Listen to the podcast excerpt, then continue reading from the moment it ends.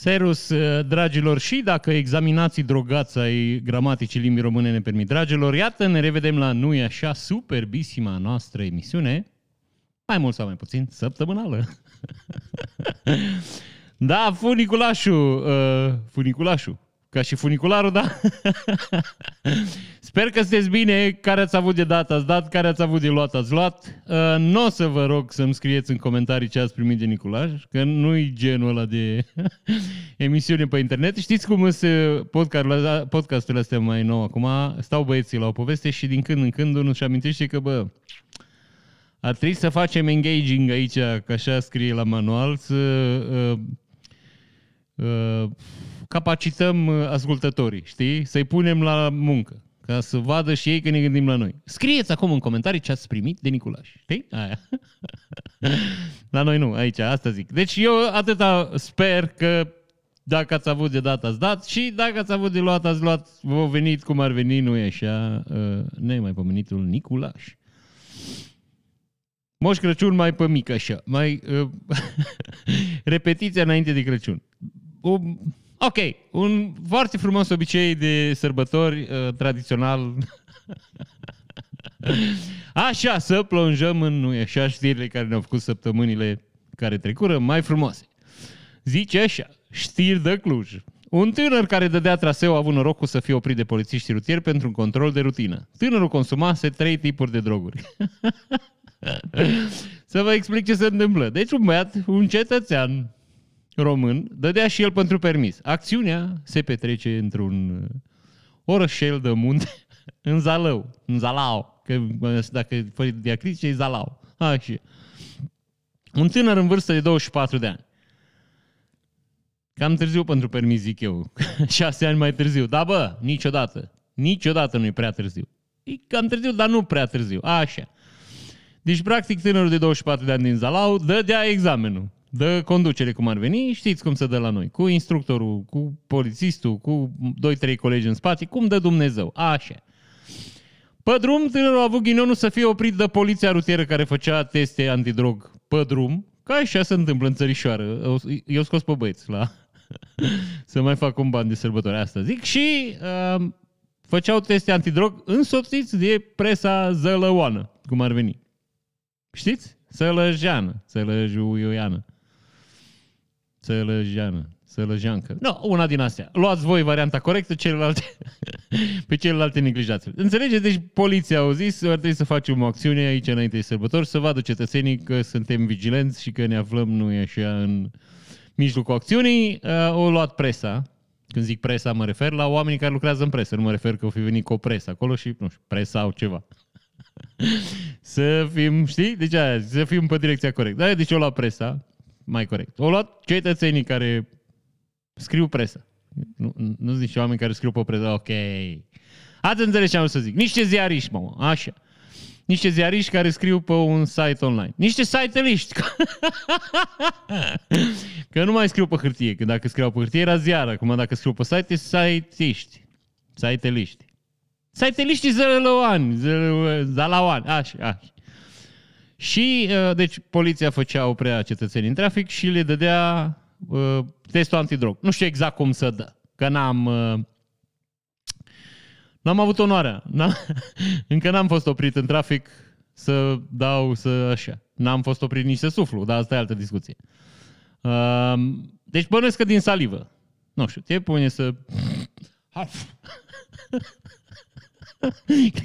Cred că așa se dă most, dar nu sigur. Sau cum bățul din ăla pe limbă. Știu, nu, nu pe obrăjor, nu, nu știu. Imaginați-vă că vrem să luăm un test de salivă.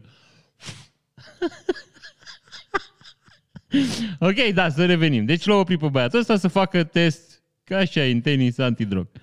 Deci ați înțeles. Poliția zălăoană cu saiteliștii zălăoeni să-ți iau un drum și uh, nu, polițiștii îți dai seama. Iată, am oprit acest conducător auto, vă rugăm să faceți, să suflați, să scuipați, să... Ce, ce fac ei acolo, știi? Site-liști, adică băieții, ziariștii online notau acolo, se lăudau unul pe altul, știi? Și cam asta era.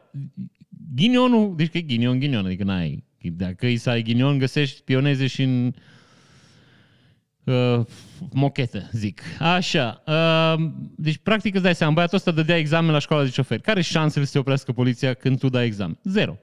Deci, niciodată, zero. Nu, niciodată pe planetă. Pe de altă parte, bănuiesc că polițiștii zălăoani, zalauani, l-au oprit pe băiatul ăsta în speranța că nu o să fie drogat. Adică, care sunt șansele să fii drogat când ai examenul de conducere, știi? Deci, zero, zic. E, iată, 0 la 0, 0 șanse cu 0 șanse, se întâmplă, statistic, iată, există o șansă, polițiștii să oprească o mașină, o școală de șoferi în timpul examenului și băiatul să fie drogat. Acum, trei droguri. Eu acum nu știu, în primul rând nu știu dacă sunteți printre cei care cred că Zalău există. Că există și Zalău și județul Sălaj, asta pot să vă spun eu sigur că am trecut pe acolo. Sa, cel puțin dacă sunt niște oameni care se ocupă de fenomenul ăsta, se ocupă foarte bine, că eu l-am văzut. Adică dacă el nu există și sunt niște oameni care au înscenat existența lui, să știți că și-au făcut treaba foarte bine. Deci eu am fost pe acolo și 100% pot să vă spun că există. Nu prea are sens ce am zis, dar în mintea mea suna mai bine. În fine, n-are nicio importanță asta. Deci există județul Sălaj, ce nu s-o convins, acum eu vă rog să mă credeți. Eu nu cred că în, în tot județul uh, Sălaj sau în Zalau nu există trei tipuri diferite de droguri. Deci eu, eu cu mâna pe inimă vă spun că n-au cum să fie trei tipuri diferite de droguri. Eventual, hai să zic că poate uh, avea, fumase un Mary, așa, o marihuana, hai să nu ne mai ascundem după deci, fumase o marihuana. Să facem o mică paranteză aici. Eu v-am zis, eu nu, eu nu vă să nu vă, eu nu vă incit, nu vă provoc să consumați droguri. Nu cred că vă ajută cu nimic în viață. E părerea mea personală. A unui om care a fumat chestii la viața lui și vreau să spun că nu m-a ajutat în viață. Deci nu am simțit niciodată că, mamă, mă frate, dacă nu fumez acum, nu fac un și. Nu, eu a fost o chestie, am încercat, s-a întâmplat, nu e nimic spectaculos, adică să ne vedem de viață. Eu personal funcționez mai bine fără. și de? Adică organismul meu, eu poate să așa ca și băiatul ăla din Asterix și Obelix, că lui nu-i trebuia loțiunea magică, că el căzuse în butoi. Eu nu cred că căzuse, a mei nu se ocupau cu cultivarea, recoltarea și fierberea în butoi a plantelor, uh, cum le zice mămică, a drogurilor de risc. Așa, nu cred că... Da, asta zic. Eu cred că am căzut în butoi, că pe mine nu mă, nu știu, nu mă ajută s-ar putea să fie cetățeni pe care ajută pe mine, nu m-a ajutat fiecare să-și caute uh, plăcerile în viață. Să revenim la discuție. Deci, în Zalau. Marihuana. Hai să zici că marihuana mai, mon frère, vine un băiat, mai crește o plantă în dulap, mai știi? Deci aia zic. Aia aș înțelege. Care și celelalte două? Ce, ce două droguri ar mai putea fi în, în Zalău? Și iar zic că droguri care să te ajute la examenul de conducere, că eu bănuiesc că nu, nu luat ecstasy, știți? Să-l apuce dansatul. știi? În timp ce dă examenul auto. Aia zic. Ce droguri ar mai face? Aspirină fiartă sau prăjite, nu știu ce mai făceau ei. Că se făcea ceva și cu aspirină. Bine, aspirina există la noi, asta zic. Nu știu ce, ce putea să mai drog. Prenadez. Prenadezul ți iese la testul antidrogoare, deci dacă bași diluant. O fi lăcuit omul în casă, știi? Poate punea parchet el și venea de la lucru, nici el drogat. Asta zic. Ce, care, care sunt celelalte două droguri? n-am, aici n-am înțeles. Repet, droguri care să le iei să te ajute la examen, să fii mai calm, să știi, să, să n-ai emoții, să nu-ți ia cu care ar fi fost. Că bănesc că dacă era alcool de ar fi zis, știi? Că era și sub influența drogurilor și băut a, a substanțelor alcoolice. Știi? Care e ăsta așa? Bun, hai să vă citesc știrea ca să, să ne mai distrăm un pic. Așa. În timpul probei, tânărul a fost tras pe dreapta de un echipaj al poliției rutiere pentru un control de rutină la care participa și presa. Cum v-am explicat. Site-iști. Așa. Cu toate că oprirea în trafic avea un rol demonstrativ, respectiv pentru a arăta inclusiv viitorului șofer cum trebuie să procedeze în astfel de cazuri, polițiștii au rămas uimiți după ce l-au testat pe tânăr pentru drogă. A, deci stai așa. Ei au zis, mă, frer, opri mașina asta cu băiatul ăsta care acum dă examen, Sanchi, să vadă și el cum trebuie să te comporți când te oprește poliția. Și s-a dus polițistul, l-a oprit și a zis, bună ziua. Sunt Am cenzurat numele, n-am cenzurat. Polițist în cadrul diviziei circulație rutieră uh, Zalau, da? Vă rog să... Eu n-are cum să prezinte actele. Ce acte să prezinte? Mă buletinul. Um, vă voi arăta cum trebuie să, știi, în fața presei, bănesc. Asta cred că s-a întâmplat. Zic, stați un pic să vadă băiatul ăsta, să-l învățăm, că tot e la școală de șofer, să-l învățăm și cu greutățile vieții. Dă-te în morții, mă, jos din mașină. Drogatule. A, așa. Zice așa. Aparatul drug test, aici scrie drug test. Nu știu dacă e drug test. E drug test? Se scrie în engleză? Nu se scrie drog, drog test în română? N-am putea să avem și noi drog test? să nu mai vorbim așa multe de englezisme din astea, că ați văzut că sunt oameni pe Facebook pe care îi deranjează. Așa, aparatul drug test, că așa scrie, așa citim. Arăta că tânărul care susținea examenul, deci examenul era așa întâmplat și tânărul susținea. Așa. Așa. Avea în sistem trei tipuri de droguri. Deci trei tipuri, nu trei feluri. Trei familii, cum ar veni. Așa. Astfel că el a fost condus la spital pentru prelevarea de probe biologice.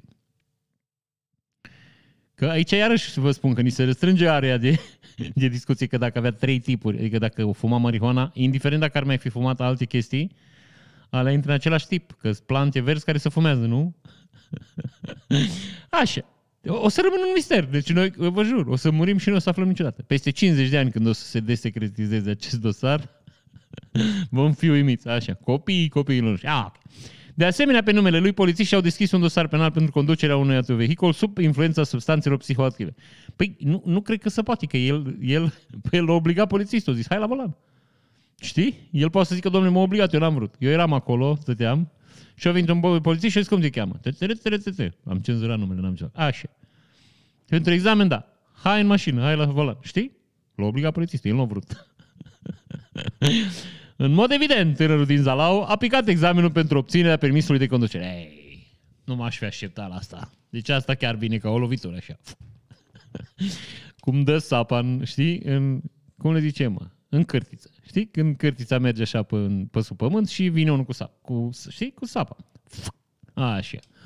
Așa lovitură am primit și noi. Bun, să nu ne îndepărtăm de subiect, zice droguri livrate până curier. Ce însemna o pizza vegetariană medie sau o sticlă de șampanie? Bine, aici acțiunea se întâmplă în București, unde e cu totul și totul alt nivel. Și zice așa, droguri livrate prin curier nu este o glumă, ci ideea unui traficant de droguri din București. Eu cred că e ideea lui. Deci nu cred că poate să zică, domnule, nu a mai făcut nimeni chestia asta până acum, noi suntem primii. Deci suntem niște pionieri ai distribuției de droguri. El și cu băiatul ăla, cum îl chema? Ăla de l arestat pe acoperiș și l-a împușcat. Deci s-a făcut serial la Netflix. Un traficant de droguri din ăsta. Așa. Bărbatul livra cannabis, cocaină și ecstasy, în timp ce pretindea că lucrează la firme cunoscute care livrează mâncare. Nu știu ce-i rău în asta, zic. Așa. Unul din traficanți a fost prins când transporta droguri cu genți ale unei firme cunoscute de livrări la domiciliu.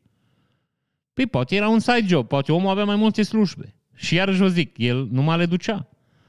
Deci nu știu dacă mai e la trafic de droguri. Dacă, de exemplu, te sună un om și zice, adu-mi acasă droguri. Eu nu cred că mai poți fi acuzat de trafic de droguri. Efectiv, poți să fii acuzat numai de transport. că el, el nu făcea trafic. El pur și simplu îl lua de la băiatul ăsta. Exact cum e... Hai să luăm așa. Eu te sun și zic că vreau o sticlă de whisky. Poți fi acuzat de trafic de băutură? Dacă, tu, dacă iei sticla de whisky de la un om și o aduci la mine acasă? Poți să fii acuzat de, de trafic de alcool? Nu poți să fii. Tu pur și simplu făceai un serviciu. Așa și băieții ăștia. Ei pur și simplu cărau un obiect dintr-un loc în altul. Poate știau despre ce e vorba, dar nu mă zic. Așa. La el acasă au fost percheziții și s-au găsit 5 kg de cannabis. Bă, țapă nu treabă. 37.000 de lei și 750 de euro, bani încasați în aceeași zi. Când polițiștii erau acolo, la ușă au venit alți doi traficanți care s-au dat drept curieri. Păi, ei erau curieri, adică nu s-au dat, nu ca și cum ar, s-ar ar fi, ar fi mințit. Erau curieri. Ei nu erau traficați, erau doar curieri. Aici e greșeala. Adică, din punctul meu de vedere, ei, traficant era băiatul ăsta, că ăsta s-a ocupat de treabă. Băieții aia le cărau. Ei urmau să ridice marfa pe care, o distribu- pe care să o distribuie în oraș. Aveau din ăla route, știi? Avea un soft care le făcea să nu facă kilometri în plus. Pentru a nu fi prinși, discutau codificat la telefon. În loc de 10 grame de cannabis, spuneau o pizza vegetariană mare, iar pentru 5 grame de droguri foloseau expresia pizza vegetariană medie. S-au făcut și comenzi aparte de șampanie, un sticlă însemnând un gram de stupefiante. O prăjitură însemna codificat un comprimat de ecstasy. Cei doi bărbați implicați au mai fost cercetați de polițiști antidrog și în alte dosari care viza traficul de drogă. Ok. Bun. Asta e altă discuție. Asta nu înțeleg eu aici. Deci zici, îi zici la ăla. Dă-mi o pizza vegetariană mare. Uh, dăm două, trei prăjituri așa, să fie de desert, ceva dulce, și dăm șase șampanii. Bă, din start îți dă seama, deci dacă cineva ascultă aici, își dă seama ceva că ceva nu e în regulă. Nu poți să bei șase șampanii. Aici, aici cred că cu asta ai prins. Trebuia să fie ceva mai, știi? În loc de șampanie trebuia să fie altceva, că să știi că românii nu beau șampanie. Decât în club, că bei șampanie așa de nebun singur, ce faci? Plus chiar zic, dacă veneau, dacă, dacă luai pachet aniversar și ți aducea, să zic, 10 șampanii. Nu ar fi fost frumos să vină cu o roabă? cu o roabă, cu artificii, cu cea, formații de A, zic. Să trecem mai departe. Un polițist din IPJ Giurgiu i-a cerut comandantului un porc de 160 kg în urma unei farse a colegiului. Deci fiți atenți. Băieții de la circulație din Giurgiu de la poliție, zic așa, stăteau ei la o minciună și cum să faci și la noi, că și la noi mai stai și mai dai o dumă așa. Unul dintre ei a zis, bă, mi-a, să v-ați făcut cerere pentru porc, știi? Și el a zis, bineînțeles că mi-am făcut. Ăla care era victima, the loser, cum îi zice, știi? Că este un băiat care are un L așa în față, pe chipiu. Le loser, cum îi zic francezii, așa, zice, ce cerere, ce porc? Păi cum, ce cere, ce porc? Se, te duci la comandat, faci o cerere să-ți dai un porc. Dacă, nu știu, ești de atâția ani în poliție, îți dă porc de atâția chile, știi? Leluzer, că așa se întâmplă, el s-a dus și a făcut cerere. Cererea îi sună în halul următor, zice așa. Raport, în data de 19-11-2021. Am onoarea să expun următoarele. Deci, deci unde deducem că în poliție, băieții ăștia care sunt poliție, ăștia au sărit peste clasele 1-4 când se face compunerea la limba română. Știi? Că, când, știi? Când faci școală, când ești mic, este aia cu introducere, cu, ăsta, cu prins și final. Este, este o ordine. Nu mă, eu le-am uitat, da. în principiu trebuie să existe niște lucruri. Uh, unul la mână nu putea să fie raport, trebuia să fie cerere. Știi? Adică ar trebui să scrie cerere sau, nu știu, rugăminte sau ceva. El îi raport, el raportează. Așa. Am onoarea să expun următoarele. el din start îți spune că are onoarea. E onoare. Deja astăzi. Bă, ok. Vă rog să aprobați repartizarea unui porc de Crăciun conform ordonanței numărul 114 pe 2018 din data de 17 11 2021. Deci ordonanța numărul 114 din 2018, din data de 17-11-2021. Având în vedere că am o vechime de 4 ani în serviciu rutier Giurgiu, aș dori să aibă greutatea de 160 kg. Față de cele expuse, vă rog, dispuneți. Deci v-am zis, o sări pe clasele 1-4. Deci față de cele expuse, vă rog, nu, față de cele expuse, rog, dispuneți. Poate ăștia de la școala, de la polițiști ăștia de mici, ăștia fac altă școală paralelă cu a noastră. Știi? Au clasele lor. Nu, ei nu, știi? Nu urmează aceeași traiectorie. Ah, ok. Ați înțeles.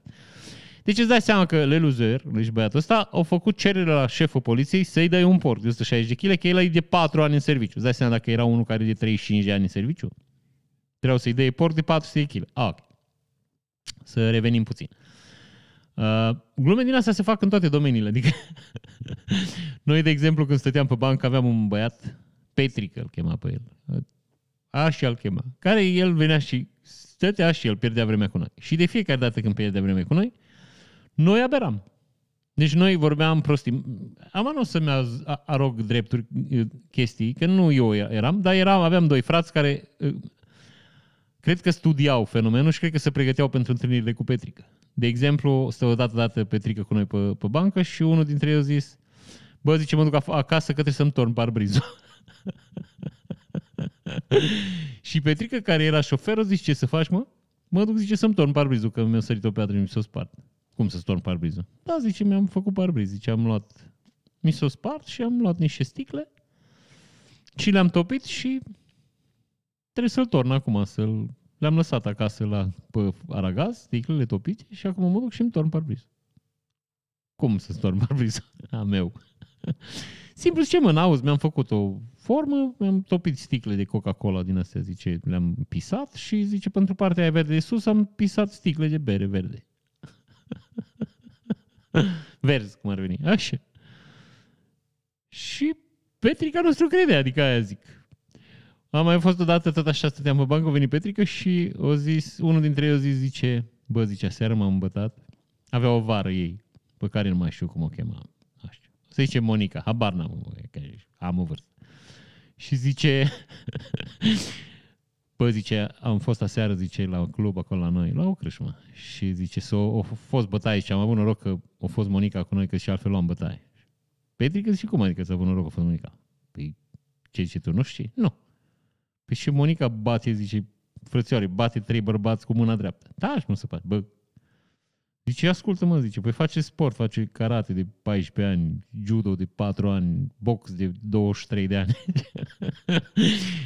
face, zice, flotări într-un deget. Zice, bă, zice, zice nu o să vedem să crezi, zice, face flotări în ploape. Petrica meu zice, cum adică flotări în ploape? Da, zice, și pune ochii pe niște dopuri șampanie, se întinde așa pe burtă și zice, din ploape se ridică pe dopuri șampanie. Așa, mă, așa, deci așa, asta zic cu polițiști. Le Luzer, deci băiatul cu L, așa, o crezut povestea băieților cu porcul. Bun, până aici toate bune și frumoase. Cei erau dus la, au ajuns la comandant, comandantul a râs, toată lumea s-a distrat și acolo trebuia să se termine. Da? Din motive pe care noi nu le știm acum, în momentul de față, știrea asta au ajuns pe net, inclusiv cererea băiatului ăsta. Și aici a intervenit uh, Monsieur Bode, adică domnul Bode, care cum ar veni, și zice așa. Deci domnul Bode, în caz că ați fost plecați de pe planetă, e ministrul de interne. El se ocupă de bețești. Ministrul de interne Lucian Bode anunță demiterea șefului serviciului rutier din cadrul IPJ Giurgiu și cercetarea disciplinară a unui ofițer și cinci agenți. Acum, înțeleg că îl dă afară pe băiatul ăla, zice că, stați așa, am decis încetarea împuternicirii șefului. Deci acolo e împuternicirea, acolo nu să știi, pentru că trebuie să-i țină pe băieți sub control. Nu îi angajează pe post, îi împuternicește. Ca să poată câte un băiat din ăsta să-i dea afară când vrea el. Asta ca o paranteză aici. Pe băiatul ăla l-a dat afară că bănuiesc că l-au pus pe Facebook sau unde dracu fi pus poza și s-a aflat. Și vezi, Doamne, aduce știrbire instituției, imaginii și virtuților. Așa. Ce este nedrept pentru zecile de mii de polițiști care sunt zi de zi la datorie să fie subiect de glume pe seama unor nefericiți de la serviciul rutier Giurgiu. E o expresie foarte cunoscută și folosită des în limba română. Când o zbura porcul. Bine, e o expresie care nu are nicio legătură cu ce vorbeam până acum, dar asta e altă discuție. Cred că această expresie a inspirat pe cei de la Poliția Rutieră Giurgiu. Da, înțelegeți ce vă spun. Acum am dat afară pe șef și pe aia cinci care stăteau pe bancă cu Leluzer, uh, îi cercetează veți fi cercetați. Jandarmeria română își cere scuze public pentru defilarea de la Cluj-Napoca, în caz că nu știți despre ce vorbim aici, în această minunată propoziție. Am să vă prezint imediat știrea, ă, șterea, să vedeți despre ce e vorba.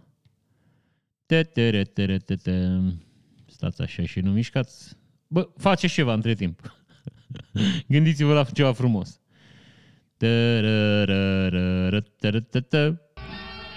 Te, opa, bă, mică. Dar uitați-vă ce diferență între ăsta și ălalt. Ăsta ultimul, ăsta. În imaginile surprinse. În imaginile surprinse. Bă.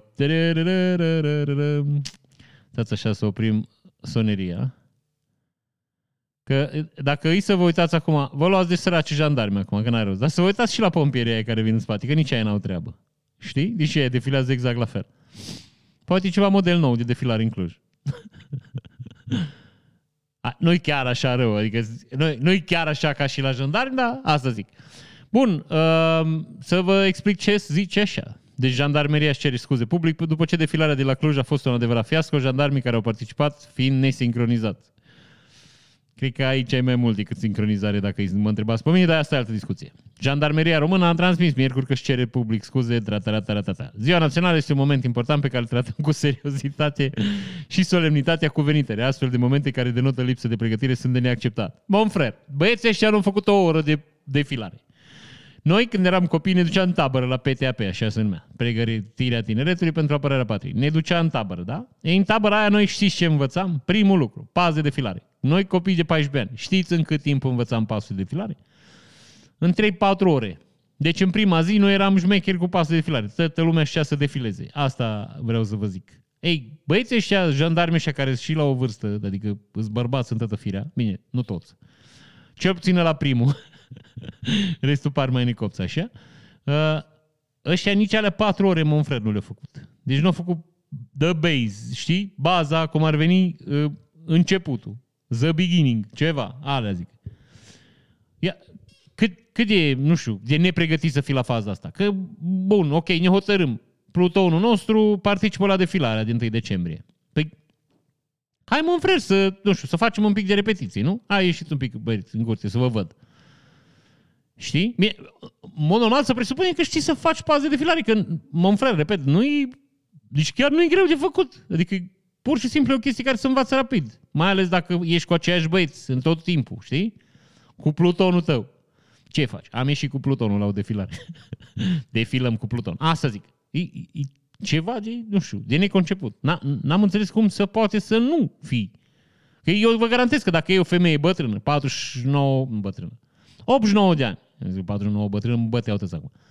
89 de ani, o bătrână cu părul, cu brâu de lână. Știi cum era în poezie?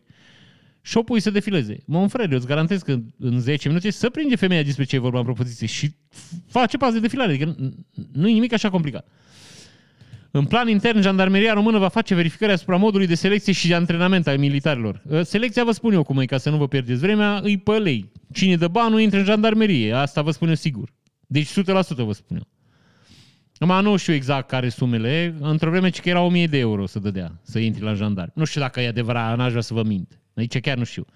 Dar în principiu pe lei se face selecția. Sau pe pile, dacă cineva e ruda cuiva, 100% ajunge jandarm. Deci dacă e un băiat care, nu știu, are o funcție în jandarmerie, în scurt timp apar și prietenii, cunoștințele, frații, știi, alți cetățeni în jurul lui, pe care știe, vecinii de bloc, ceva. Așa. Și antrenamentul vă spun eu că nu există. Deci ca să nu mai pierdeți vremea, e rezolvată. Eu zic să le luați la întrebări pe băieți cu da șpagă, că e mai simplu așa. Și dacă tot vorbim despre jandarmeria română, am mai vorbit despre asta și în live, dar știu că foarte mulți dintre voi nu mă urmăriți pe live, lucru care e absolut evident, că sunt, pe live suntem mult mai puțini. Stați așa, că aveam un filmuleț aici care nu să mai, să dăm un refresh. Le refreshere, așa. Îmi da refresh-ul. Să oprim și soneria, că nu cred că ne trebuie sunet aici. Nu avem nevoie. Iată. Asta cred că v-am mai zis. Băiatul ăsta. Îi zice la du-te morții, mă, cred. Stai, fă că țin calul băiatul ăsta. deci, ce am vrut să vă zic că și data trecută a fost uh, aceeași discuție, că eu vă zic eu, da, nu merge. Am vrut să măresc. Deci, să înțelegeți cataclismul. Vedeți, băiatul se urcă pe cal. Din nefericire, eu zic că la calul ăsta nu e legată scara. Dar nu știu ce s-a întâmplat aici. Dați așa să vedem dacă nu s-a întâmplat cea rău. Ba, nu știu, nu-mi dau seama. O să vedem pe înregistrare. Deci băiatul ăsta s-a urcat pe cal că scara nu e legată. Deci nu era pusă bine șaua. Bate șaua să priceapă apa de aia zic. Așa. Ca și aia cu nu zboară porcul. Știi? Deci sunt expresii românești. Uh,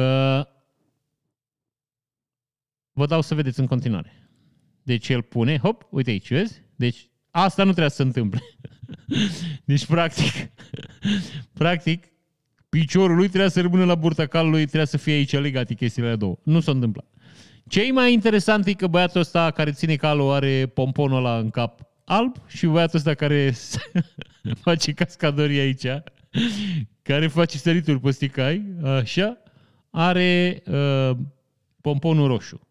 Nu știu, vă repet, nu știu dacă asta înseamnă ceva în economia acestei discuții. Bănuiesc că înseamnă, da, nu. În, în imagine se mai poate vedea un domn polițist care șede și deci, să uită liniștit și un băiat care, cred că e tot de la ceva instituție din asta de stat, știi? Care stă cu mâinile în buzunare și nu are nicio treabă. Deci, practic, Băiatul ăsta povestește cu iubita lui ei. Sau cu o domnișoară pe care au întâlnit-o aici, au gățat-o. Băiatul ăsta face cascadorii aici, o să vă dau drumul în continuare să săriți și iată un polițist, ce-o fi el, nu știu, că nu știu, că nu scrie nimic. Absolut indiferent, deci practic, nu știu, melancolic. și e de acolo. And now watch this. Deci băiatul pică de pe cal. Uite, pică, nu, nu pică de pe cal, pică pe capul calului, deci să prinde și stă efectiv pe capul calului. Moment în care băiatul ăsta de aici n-are nicio treabă. Dar stai că nu știu unde mi-a dispărut băiatul la care îmi stătea aici astăzi, că îmi pierd un moment. Stați așa, îți dau înapoi. Era băiatul care ședea indiferent. Băiatul care ședea indiferent fuge în spatele calului. Nu știu de ce ar fi făcut chestia asta. Deci face ceva. Este din indiferență, cred. A, se duce să-l ajute pe ăsta. Băiatul ăsta deja ajunsese cu șea cu tot, deci cu tot harnașamentul, ca așa ai zice în cealaltă parte a calului. Ce interesant e că băiatul ăsta, care era lateral aici, deci da, era un băiat în lateral, care v-am zis că ședea indiferent cu mine în, spa, în buzunare. Și mai plinuț așa. Adică n-aș vrea să sune discriminator aici să ne batem joc de oamenii care au probleme cu greutate. Dar eu vreau chiar să remarc uh, suplețea și viteza cu care să, omul să mișcă dintr-o parte în alta a calului. Adică se vede foarte cal, clar că e, e, e foarte zglobiu așa. Deci el ajunge în cealaltă parte a calului să-l prindă pe polițistul ăsta care era cu cu tot de cealaltă parte, deci de partea greșită a animalului și băiatul ăla cu pompon alb, el tot vorbește cu gagica, el n-are nicio treabă. Deci pur și simplu nu-l deranjează nimic. Absolut nimic. Așa. Băiatul, polițistul care era pe cal și stătea să cadă, ce faci? Dau să cad. Așa? Să uh, reconsideră poziția și stai un pic că m-am dus prea într-o parte, stai un pic să mă întorc. Și se întoarce. Moment în care îi pică șapca din cap Băiatul care ține în calul în continuare nu are nicio treabă. Băiatul care ajunsese în spațiile calului se depărtează, ceea ce ne face să credem că el de fapt pur și simplu trecea pe aici, n-avea nicio treabă și eu l-am lăudat, lăudat al dracu că s-a dus să ajute. Na. El pur și simplu era în trecere. În momentul ăsta, polițistul îi trece prin fața ochilor tot ce-o mâncat de dimineață. Știi? Că dacă mori, îți trece prin fața ochilor toată viața. Dacă stai cu capul în jos și te pregătești să cazi de pe cal, îți trece prin fața ochilor nu știu, să zic așa, ultimele șapte ore. Dar, cum s-o trezit de vreme, maxim două ore. Deci, asta zic. Trezit, cafea, mers la baie, poate un mic dejun. Da? Deci asta. Urmează căderea. V-am, știu, spoiler, dar n-am zis. Uite, uite, uite. Oh, hop. Și căderea e foarte, foarte drăguță, uh, cu tot cu șa și cu tot cu cal. În momentul ăsta, băiatul cu pomponul alb își dă seama că ceva nu în regulă pentru că îi pleacă calul din mână. E cal așa. Vezi că ți-a calul. Așa. Nebun la B2, cal la B1. Asta zic. Bun. Deci, în momentul ăsta ai polițistul ăsta cu, sau jandarmul, sau ce-o fi el, călărețul singur, adică ăsta cu pomponal, e singurul care își dă seama că Zoro face aici acrobații cu calul ăsta, știi? Că e ca, știți că erau aia la Cirque de Soleil care săreau pe cai, sub cai, pe cai, în cai, știi? Aia. Așa și aici. Deci băiatul a picat cu cu tot cu cal, da? O picat pe sol. Aia, uite. Așa. Stați așa un pic, că aici mai este o fază cu care trebuie să o urmărim atent. Băiatul cade, dar el, iar vă zic, să vede școala și antrenamentul temeinic, băiatul cade și sare ca un arc. Poate ajutat și de faptul că să ținea de cal, care calul nu prea era de acord să se întindă pe jos, să nu se murdărească. Știți că aia au și ei problema asta, de ce să mă întind pe asfalt dacă pot sta în picioare? Now watch this. Vă uitați din nou, vă rog, da? Uite. Opa! Deci, așa. Polițistul să, să ridică, face un face o acrobație. Vă mai dau o dată asta să vedeți. Moment în care se sperie calul și cade și calul. Așa. Băiatul cu pomponul alb intervine, că e momentul lui. Zice, trebuie să fac ceva glorios, mămică, uite, now watch this. Și se aruncă cumva, ajunge și el în fața, în fața calului și îi prinde calul pe care îl trebuie să-l țină, da? Toate bune și frumoase, gagica aia nu pleacă de acolo. Aia stă. Hai, zice că mai pică ăsta două ori, dar trebuie să vorbesc cu băiatul ăla. adică eu aș fi plecat când vezi că pică polițistul, cade calul, sar, știi? Deci să... Eu m-aș fi dus de acolo. Femeia nu. Femeia a zis, bă, mai stau un pic, mă mai distrez cu ăștia. Așa. Bun, deci asta zice așa. Jandarmeria română ne, ne informează în halul următor.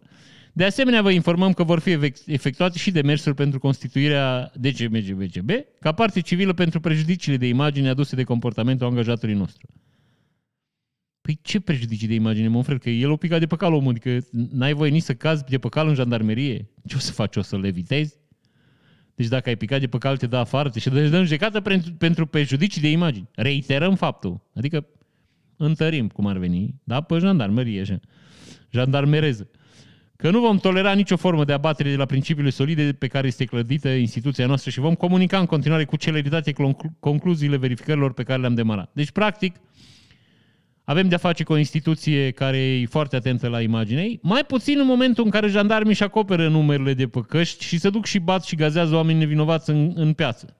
Atunci nu raportează și nu reiterează, nici nu se ocupă cu celeritate de aceste probleme și nici nu uh, comunică concluziile verificărilor pe care le demarează. Știi? Deci atunci n-au niciun fel de stres. Deci dacă bați oamenii, ok, dacă pică băiatul cu calul, oh, mon frère, păi e un atac la imaginea instituției. Eu zic că imaginea instituției a fost pișată un pic mai nou, a fost terfelită de-a dreptul de băieții care au bătut manifestanți în piață. Eu aia zic. Asta că s-a întâmplat aici, o picat băiatul ăsta, au făcut Tsukahara cu flick-flack și cu aterizare în triplu tulub, știi? Aia zic. Asta nu afectează imaginea. Mi-am râs, într-adevăr, dar înțelegem că e un accident. Că i s-o desprins la un șaua de pe cal, că nu a legat-o cine trebuie, sau el nu a fi legat-o cum trebuie. Nu și-o pregătit echipamentul înainte de pornire în luptă, știi? Aia zic. Deci nu băiatul ăsta vă terfelește imaginea. Deci n-aș vrea să vă, să vă uh, sparg eu bula. Da? Imaginea voastră e terfelită cu mult înainte. Un român a încercat să mituiască un polițist de frontieră din Austria cu 50 de euro. Condamnat la 10 luni închisare cu suspendare. Acum, trebuie să fii foarte prost să te duci la poliție la, în Austria cu 50 de euro. Deci, în primul rând, pentru ei 50 de euro sunt bani mărunți, mă frate. Dacă în România 50 de euro înseamnă, nu știu, uh, un, uh, un ajutor să treci pe vamă orice, deci cu 50 de euro poți trece o mașină furată, o valiză cu droguri, uh, nu știu, un șapte baxuri de țigări fără timbru, ceva, pentru austrieci 50 de euro, mă frere, zero. Asta fără să luăm în calcul faptul că oamenii sunt mai greu de mituit. Nu zic că sunt imposibil, că iar vă zic, statistic trebuie să existe și la ei oameni mituibili și care se ocupă de lucruri mai interesante și să mai fac un ban pe lângă. Dar, în mod sigur, băi, frățioare, până acum fără muzică. Și emisiunea asta nu are nicio... Înțelegi ce vă zic eu? Deci, uh, ziceam că la austrieci sunt oameni mituibili, dar în mod sigur cu bani mai mulți, adică dacă se duceai cu 5.000 de euro. Hmm, poate să mai gândești așa, dar 50 de euro cred că mai mult l jignit. Să nu mă înțelegeți că uh, cumva insinuez că uh, grănicerii austrieci sunt mituibili, adică pot fi mituiți. Nu, nu, chiar nu zic asta. Zic că statistica trebuie să existe și pentru ei oameni care pot fi mituiți, că e imposibil să nu fie. Da, asta e cu tot și o altă discuție. Da? De zice așa, un băiat, da, deci un băiat o dat 50 de euro la un jandarm din Austria să-l lase să intre în țară, el neavând certificat verde. Și zice așa, uh, Inculpat în vârstă de 23 de ani se afla în mașina personală alături de doi frați de ai săi și încercau să intre în Austria prin punctul de trecere al frontierei de al Nickelsdorf. La acea dată, guvernul austriac cerea tuturor celor care doreau să intre în Austria să prezinte un test PCR negativ pentru a demonstra că nu sunt infectați cu COVID. Uh, răspunsul cetățeanului, uh, deci îl întreba băieții, bun, dar de ce ai dai mită? Păi zice, trebuia să-mi facem test PCR și era 100 de euro de persoană. Păi, puteai să-i vaccinezi, mă, frate puteai să te duci să-ți faci vaccin cu Johnson Johnson, Johnson Johnson și îți dădea certificat verde și erai ok. Nu mai trebuia să dai mită și mai trebuia să ajungi să faci, să facă dosar penal. Și uh, cetățeanul, deci pentru el ăsta a fost răspunsul, zice, păi n-am avut 900 de euro și nu, nu cred asta, că nu au avut. 100% nu cred asta. Că iarăși zic, dacă te duci la muncă în Austria și trebuie, trebuie nu știu, bani de benzină și bani de test PCR, bă, mă, frere, e împrumut de la cineva 100 de euro. Asta este. Te duci, îți faci testul, intri în Austria, te duci la lucru, lucri o lună, două, trei luni cât lucri, iei 1000, 2000, 3000 de euro, dai 100 de euro, nu, păi și ai rămas cu bani, că n-ai ce să faci, asta este. Nu, mă, frere, spune eu român ăsta și zic cât e, mă, testul PCR? Păi 100 de om. A, 300 de euro. Stai, mă, nici, că o rezolvăm cu 50 de euro la vamă, că mai știu eu un băiat care să, știi? Nu s-a întâmplat. Dosar penal 10, 10 luni cu suspendare. Așa că dacă mai faci vreo greșeală, ce caută băieții pe la dinți. Asta este. Mă bucur că s-a întâmplat. Jandarmii din Bihor s-au lăudat că l-au ajutat pe un chinez care a furat o mașină din Germania. A fost prins în Huedin. Practic ce s-a întâmplat? Un chinez, da? A fost s-a rătăcit în munți. În 30 noiembrie, o dat telefon la 112 și... Adică nu știu unde s-a rătăcit. Undeva în Bihor, n-are niciun rost. Un băiat care conducea un van, un, un cred că e Mercedes Vito, mă, aș vrea să... Vito. tu, Vito. Ok. Deci cred că era un... Uh, deci un băiat din, din China conducea o mașină germană în Bihor. Pe un drum de munte unde s-a rătăcit a meu și au chemat 112 să-l ajute să se dezrătăcească. 112 a venit și l-a dezrătăcit. Dar bineînțeles că, na, jandarmii și-au făcut poză cu el și au pus pe Facebook. Iată, în, iată-ne în splendoarea noastră cum l-am salvat pe băiatul ăsta. Stați că era știre aici pe site-ul jandarmeriei. Le Bleu Gendarme. Numai fapte bune aici. Sute și sute de fapte bune foarte greu. Așa. În jurul orei 9 și 15 am fost sesizați prin numărul unic de urgență 112 că un cetățean de naționalitate chineză are nevoie de ajutor din partea jandarmilor montani. Conform celor declarate, acesta dorea să ajungă de la Deva la Huedin pe un drum de munte neamenajat, iar mașina este defectat și nu poate preciza locul unde se află. Cu toate că traseul a fost... Având în vedere că pasagerul a declarat că este bine și nu are nevoie de îngrijiri medicale, jandarmii l-au condus la o pensiune unde a fost preluat. Popasul nu va fi de lungă durată, deoarece este așteptat o mașină de tractat și astfel încât domnul L. Tong să ajungă în siguranță la destinație. Așa. După o zi se constată că mașina era furată din Germania și că domnul deci, cetățeanul chinez intrase cu mașina furată în țărișoară. Acum sunt mai multe întrebări, oamenii sunt foarte indignați că de ce jandarmii ne-au cerut actele. Pentru că nu se întâmplă asta niciodată. Adică dacă îl vezi că omul la ananghe, nu-i cere actele pentru că nu, cum să vă spun eu, tu te bazezi în țara asta pe faptul că poliția uh, română își face treaba. Te bazezi pe faptul că cetățenii din vamă nu lasă să intre în țărișoară o mașină furată. Pe asta te bazezi, zic. Deci jandarmii aici, deși nu mi simpatici deloc, n-au nicio vină. Pur și simplu oamenii au făcut un lucru bun. L-au, s-au dus în munți și l-au salvat pe băiatul ăsta. Am băiatul ăla putea să fie acolo din două motive. Ori s-a dus cu Google Maps, care Google Maps din când în când te mai duce și pe drumuri de munte, consider că e mai scurt. Sau pur și simplu omul, nu știu, vrea să meargă pe pădure să nu meargă pe drum. Mă gândesc. Deci nu aveau jandarmi niciun motiv să-l întrebe de sănătate. Era interesant să pună și ei. După aia, uite bă, băiatul ăla pe care l-am arestat noi, furase o mașină. N-am văzut pe pagina lor de Facebook. Mașina fu, uh, uh, fu găsită, zice așa. Uh, omul s-a cu mașina în service, neavând acții la mașină, uh, băieții din service au verificat mașina și au găsit că e furată. A fost anunțată poliția și zice așa. În fapt, la data de 2 decembrie anul curent, în urma investigațiilor operative derulate, polițiștii de investigații criminale au identificat în orașul Hoedin un autovehicul matriculat în Germania care figura ca fiind sustras de pe teritoriul respectivului stat. Deci vă repet ce au făcut ei. În urma investigațiilor operative, care investigații, da, polițiștii au identificat în orașul un... Care identificare? Că pur și simplu pe ei au sunat un băiat de la un serviciu și au zis, bă, este o mașină aici. Cam pe... Mm în vedeți. Dar ei au făcut uh, investigații operative. Așa, în baza cercetărilor efectuate, deci practic nimeni nu a făcut nimic. O dura mai mult să scrie comunicatul ăsta de presă. Polițiștii au identificat persoana care ar fi utilizat autovehiculul, un cetățean chinez. Cum, ce cercetări? Dar era că era cu mașina acolo. Ce să, cum, cine a condus această mașină? Din șapte. Știi? Cine mi-a băut din lapte? Ca și în albă ca zăpada și cei șapte pitici. Așa și Cine a dormit în patul meu? Auto, autovehiculul din cau- în cauză a fost indisponibilizat. Eu luam motorul. Pentru continuarea verificărilor, cercetările fiind efectuate sub aspectul și săvârșirii infracțiunii de tăinuire. Da, le știți, le-au imobilizat ei. Bun. Ultima oră. Poliția a intrat în grevă. Nu mai da amenzi, ci doar avertisment. Zice, polițiștilor din toată țara le-a fost recomandat de către sindicat ca o primă formă de protest să nu mai aplice amenzi, ci numai avertisment, încercând astfel să atenționeze nou guvern să majoreze veniturile polițiștilor prin amendamente la legea salarizării. Amendamentele respective, care fac posibilă creșterea veniturilor polițiștilor, ar, intra, ar urma să fie din nou amânate, deși ar trebui să intre în vigoare de la 1 ianuarie 2022. Deci, practic, polițiștii, pentru că nu mai vor să... Deci vor salarii mai mari, s-au gândit la o nouă formă de protest și nu mai dau amenzi, dau avertizmente acum.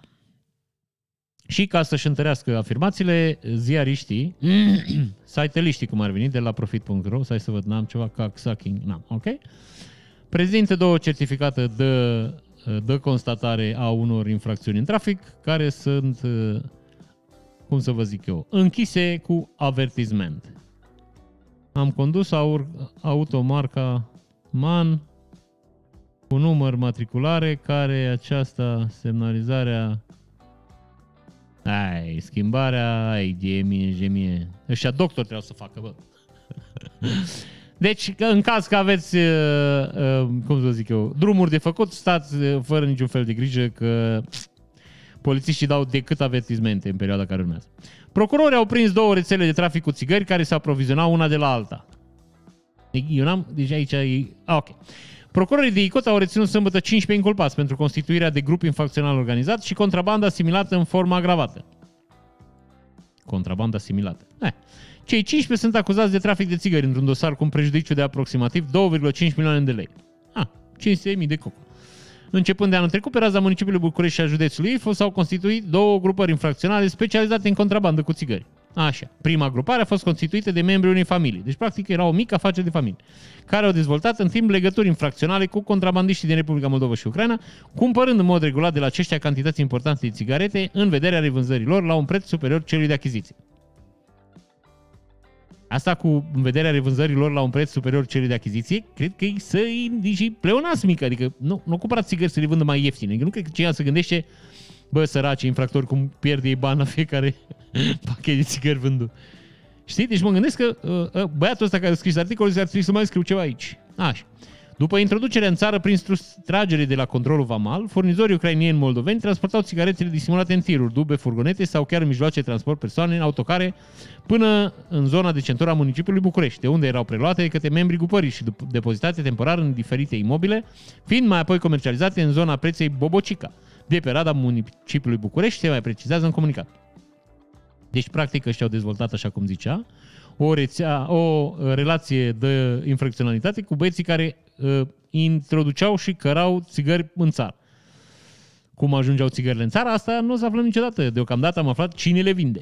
Cea de-a doua grupare era structurată în jurul altei familii, altă afacere mică de familie, fiind coordonată de câte o inculpată care împreună cu ceilalți, aici e matriarhat, altfel, care împreună cu ceilalți membri desfășura activități pe linia identificării de cumpărători și a vânzării de țigarete către aceștia. Nu știu asta cu identificări, adică știi, deci trebuie, trebuie să identifice.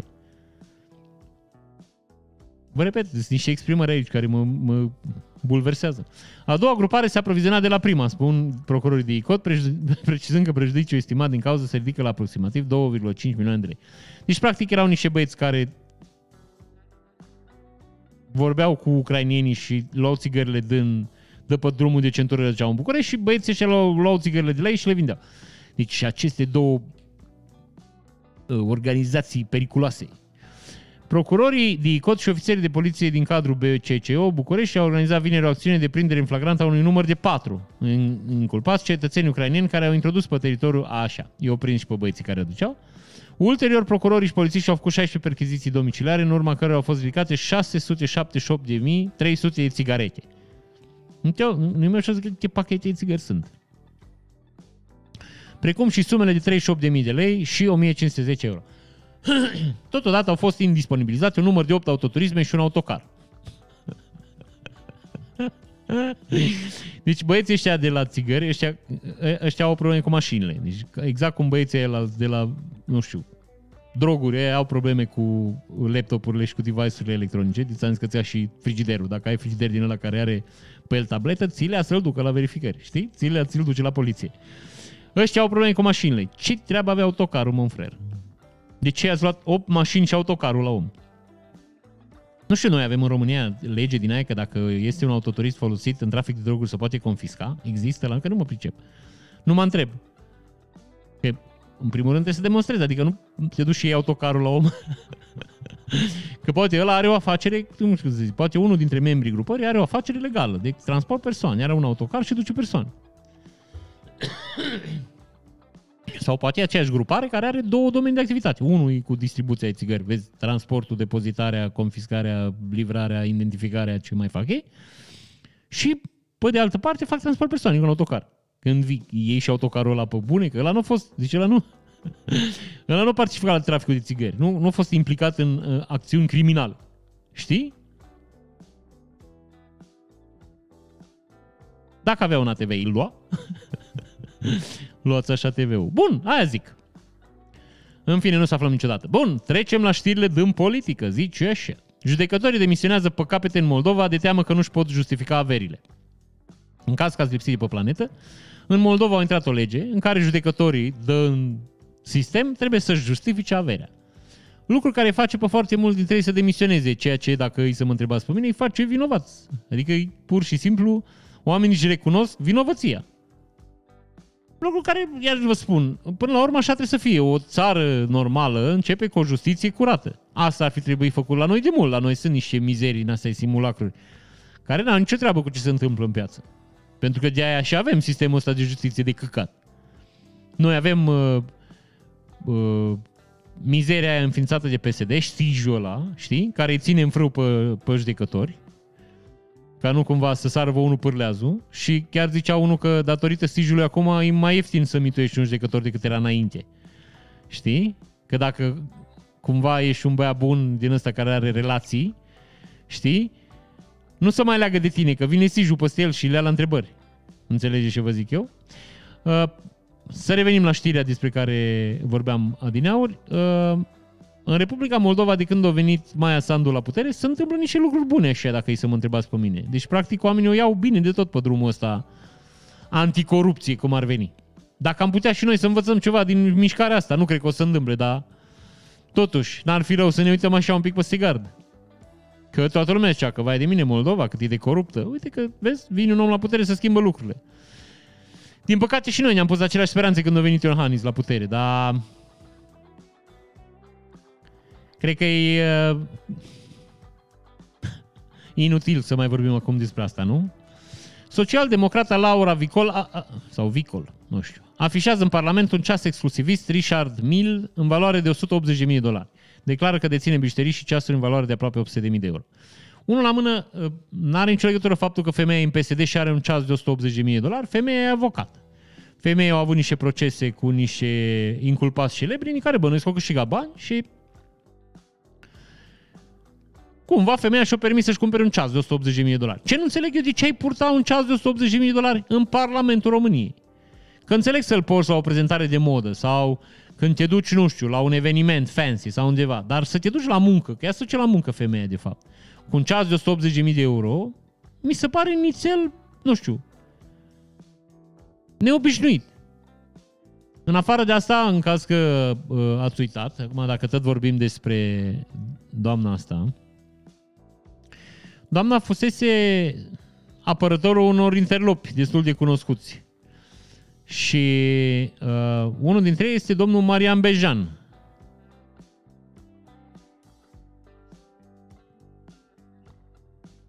Uh, cu care doamna uh, Laura are următoarea discuție. Zice Marian Bejan, zice, eu nu vreau să mă sun, eu vreau să te văd. Laura Vicol zice, ei, hai, da. Marian Bejan, cum adică ei ha? Zice, Laura Vigol, ce te vezi cu curvele alea cu care ai stat la masă, nu cu mine. Marian Bejan zice, bă, mă auzi? Laura zice, te aud. Alea sunt fete libere, mă, nu sunt curve. Foarte bine, bravo. Marian Bejan zice, tu ești curvă. Dacă ai atitudinea asta și vorbești prost așa și mă, mă și superi.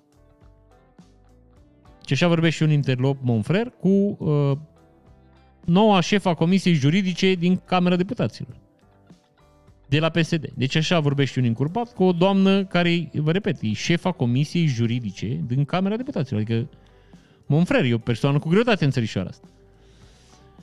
Domnul Bejan zice, bă, tu cât de dobitoacă să fii? Zice, dacă eu te sun pe tine și mi-e dor de tine, sar așa un pic, că e destul de lungă discuția. Și doamna îi zice, hai că te sun, vorbim pe WhatsApp sau pe Telegram. La care domnul Bejan zice, nu, vorbim acum când vreau eu și cât vreau eu. Și așa vorbește un interlop Monfrer cu președinta Camere, Comisiei Juridice din Camera Deputaților, ca să înțelegeți în ce țară trăim. În caz că vă mai așteptați să se întâmple ceva cu justiția în țărișor. Eventual nu, s-ar putea să aveți noroc dacă intrați în, în, într-un clan de interlopi. Deci asta v-ar mai ajuta să mai treceți peste supărare și să mai câștigați și vă în proces. Să vă mai câștigați din drepturi, zic. Doamna Alina Gorghiu, sau Gorghiu, niciodată n-am știut nici asta, zice așa, reușita PNL, peste 80% din case de marcat au fost conectate la sistemul informat al ANAF. Măsura va diminua masiv deficitul de TVA încasat, economia neagră și frauda va aduce venituri suplimentare la bugetul de stat. La care un băiat îi spune așa, se spune sistem informatizat și nu sistem informat. Mai citiți o carte, doamnă parlamentar. Asta am vrut să vă zic și ca să facem o mică paranteză, doamna Alina Gorghiu, sau Gorghiu, doamna Alina, măsura asta de conectare a caselor la, la sistemul informat sau informatizat, cum ar, trebui, ar fi trebuit să scrieți, nu aduce niciun plus la TVA. Pentru că oamenii care fură TVA-ul și nu-l plătesc la stat, o să-l fure și nu o să-l plătească la stat și dacă mata ești conectată la ANAF. Că oricum să depune la sfârșit de lună o declarație TVA care să ia tot din casa de marcat. Adică la casele astea de marcat nu prea poți să faci mecherii, nu poți să schimbi data, nu poți să faci multe chestii. Ce, ce, ce ai putea să faci? Uh, nu știu cum să vă zic, în așa hal încât uh, băieții de la ANAF să zică, domnule, stai un pic că ne uităm pe servere să vedem dacă ai făcut vreo șmecherică. Că n-ai bătut un bon de 3 lei sau de 5 lei, aia nu o să se schimbe nici acum. Nu, nu văd niciun motiv pentru care s-ar fi introdus obligativitatea conectării la serverele ANAF. În afară de faptul că, nu știu, v-ați gândit și voi să luați o măsură care există în alte țări și să o aplicați la noi, dar la noi nu are niciun fel de ajutor niciun fel de însemnătate, nu o să schimbe absolut nimic. Din potrivă, ați pus pe drumuri un milion de oameni cu case de marcat și ați mai pus la o cheltuială.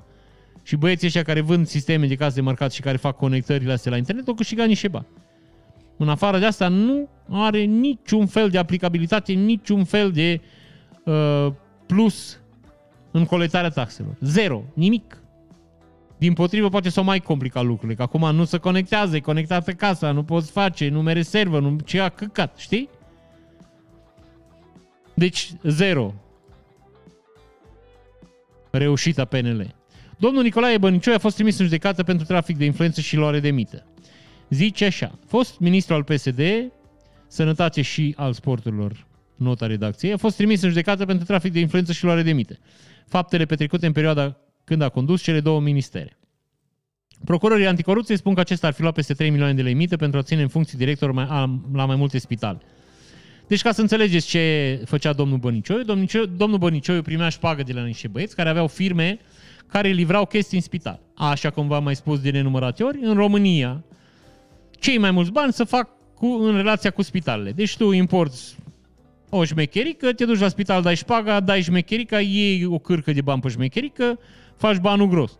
Ce mi se pare mie foarte fain și foarte interesant, dar iar vă zic, nu, nu cred că cineva vreodată o să verifice lucrul ăsta, e faptul că majoritatea firmelor care importau uh, echipament pentru spitale, acum și-au făcut spitale. Așa de mulți bani au câștigat încât și-au făcut spitalele lor. Înțelegeți? Spitalele române, române sunt în paragină și în distrugere, pentru că au cheltuit așa de mulți bani să cumpere niște echipamente la prețuri atât de mari, încât băieții care le vindeau și-au făcut ei spitale vindeau un pat și le mai rămâneau lor două paturi și profit. Deci înțelegeți, e absolut de neînțeles cum o firmă care distribuie paturi poate să-și facă spital. Care, în caz că, nu știu, nu vă pasionează fenomenul, un spital e investiție de milioane de euro, zeci de milioane de euro. Știu eu cazuri, cel puțin două, de băieți care vindeau perfuzii și căcaturi în spitale și acum își fac spitale de zeci de milioane de euro. Știu eu caz concret. Așa, să vă explic cum funcționa șpaga la domnul Bănicioiu. Foarte simplu, domnul Bănicioiu uh, avea o cunoștință, o persoană apropiată, care era angajată în firmele care dădeau șpagă. Înțelegeți ce vă zic aici? Deci, firmele respective îi dădeau la spitale niște chestii, domnul Bănicioiu îi păstra pe directorii de spitale în funcții și la sfârșitul anului, când se dădeau dividendele, uh, persoana apropiată domnului Bănicioiu lua dividende. Adică lua șpaga legal, pe acte, cinstit, ca și cum ar fi fost uh, unul dintre acționarii firmei, înțelegeți? Foarte șmecheră mișcarea, plus că fiind acolo ar fi văzut și uh, profiturile care se realizează și alte chestii. Adică n-ar mai fi mers vrăjala cu, bă, stai un pic, am vândut la preț mic. N-ar mai fi mers, că era femeia acolo. În principiu, dacă îi să mă întrebați pe mine, nu o să se întâmple nimic, domnul Băniceu nu o să ajungă niciodată în pușcărie, pentru că, da, așa cum știți, trăim în țărișoara asta. Dar uh, nu pot să nu remarc uh, ingeniozitatea și uh, metodele inedite de a-și lua șpagă.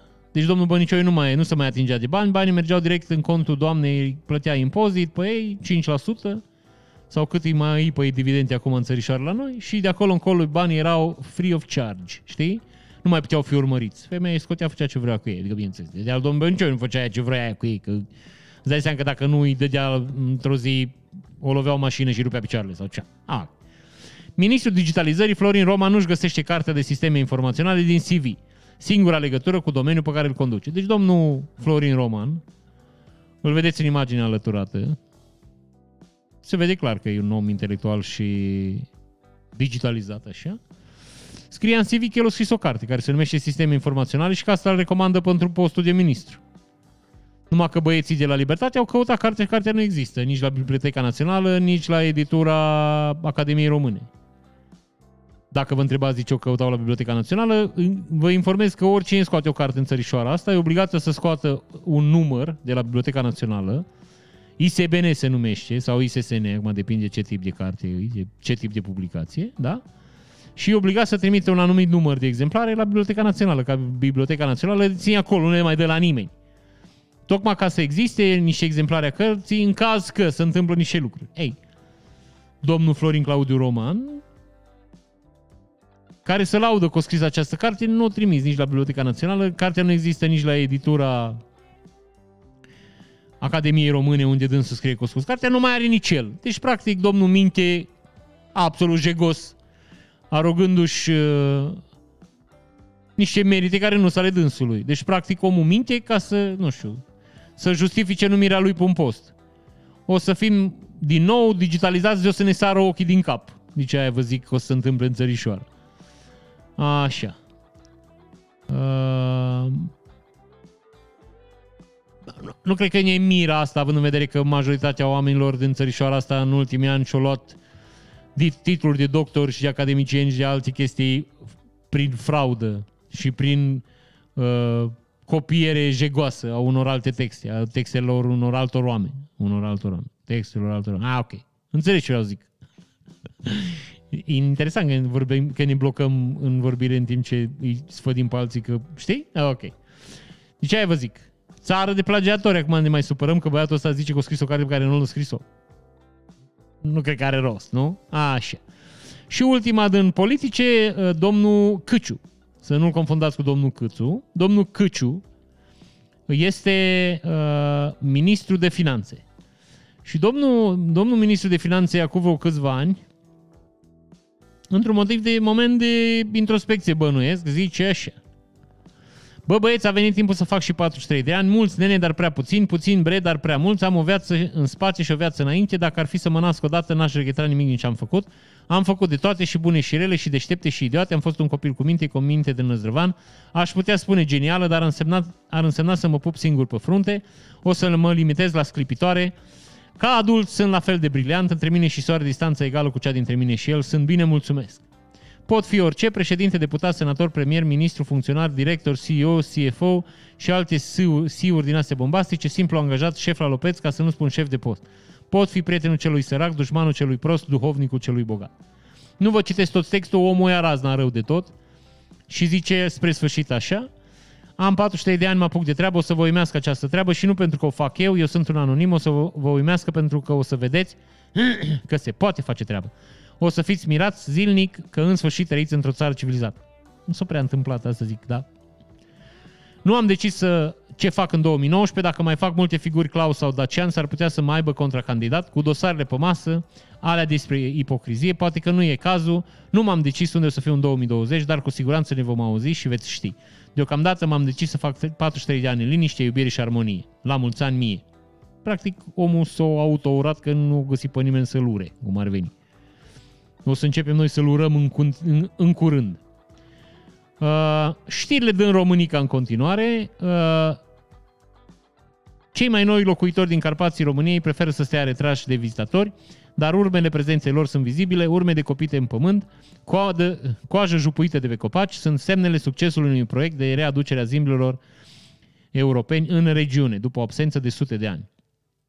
Deci, practic, aflăm că în România acum zimbrii șăd bine și sănătoși în, în sălbăticie, ă, perioada în care s-au născut 38 de viței.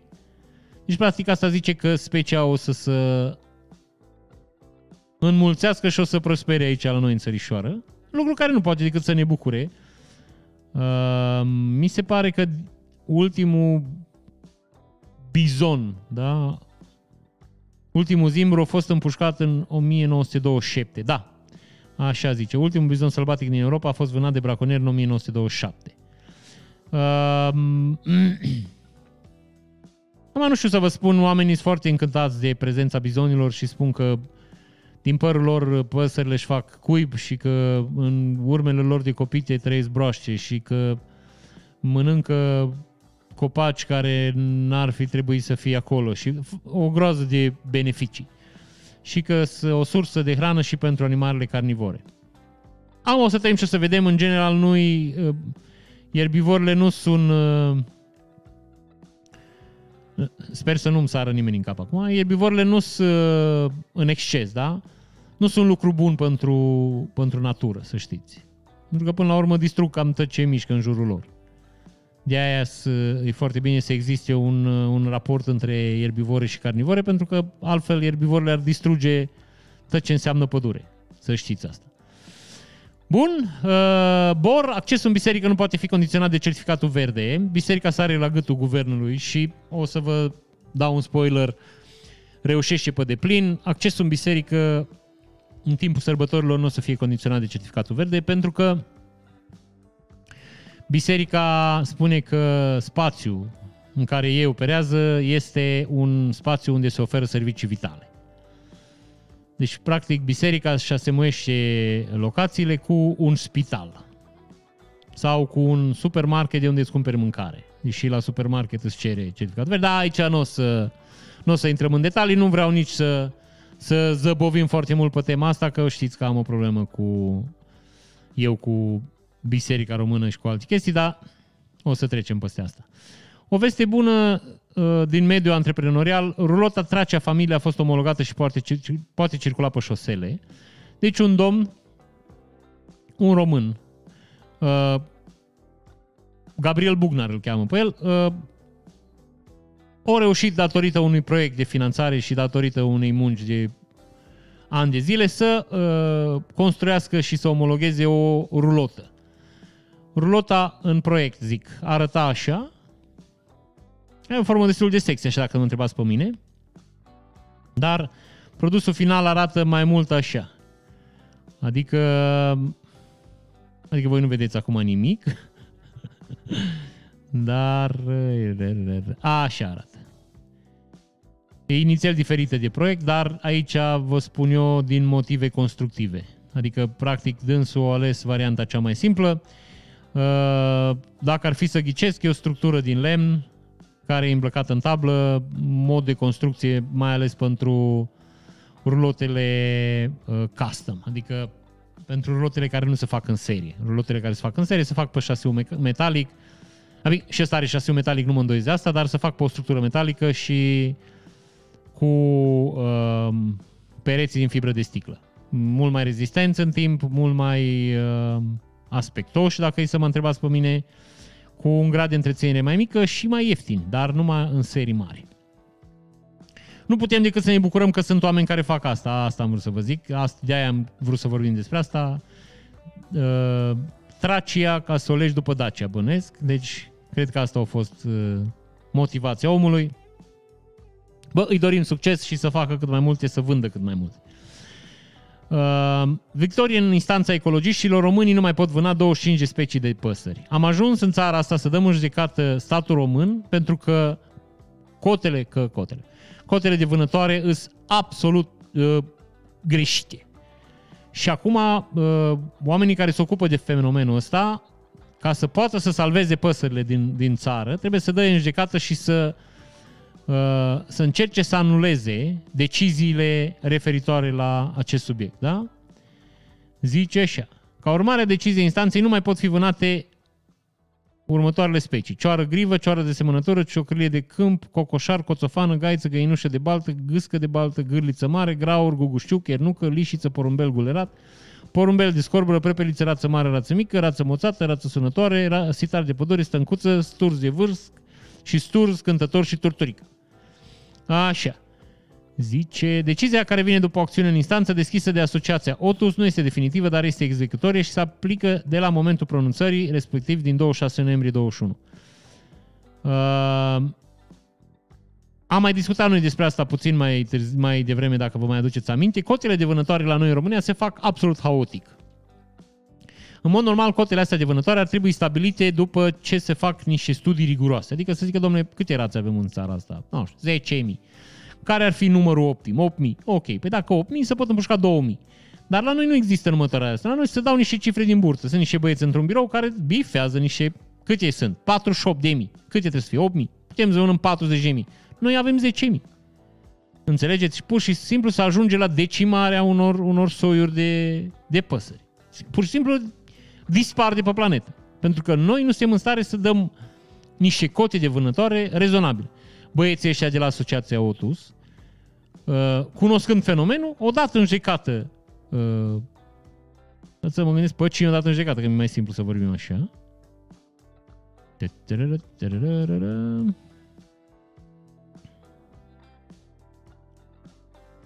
Bănuiesc că pe... Nu cred că pe Rom Silva, dar o să aflăm imediat. Suspendarea ordinului Ministrului Mediului Apelor și Pădurilor, Mediul Apă și Păduri, care reglementează stabilirea cotelor de vânătoare pentru unele spăci de păsări admise la vânătoare. Deci, practic, băieții ăștia de la auto s-au dat în jecată Ministerul Mediului Apelor și Pădurilor pentru a opri uh, masacrarea unor păsări. Țineți minte când veneau italienii și împușcau, mai știu ce căcat împușcau, ciocârlii sau nu știu ce împușcau, pentru limbă. Și găsiseră la un moment dat, nu știu, 10.000, 20.000 de ciocârlii moarte. Deci pur și simplu distrusese rus. Bă, vă, vă dați seama cât durează să împuși 10.000 de păsări în pădure? Cât timp îți ia să împuși 10.000 de păsări? Cât, câtă muncă îi? Cât, ce, ce bani trebuie să fie acolo să, să oamenii să se mobilizeze să împuște 10.000 de păsări? Mi se pare ceva incredibil, absolut. Ok.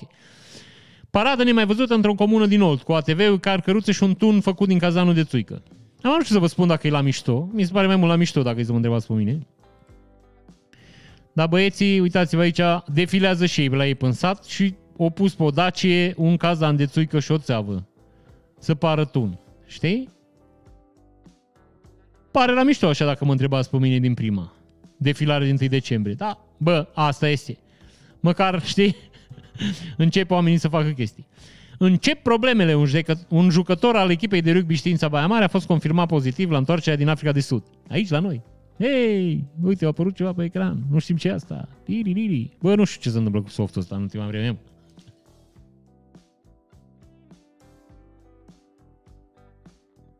Ninge. Așa. Uh,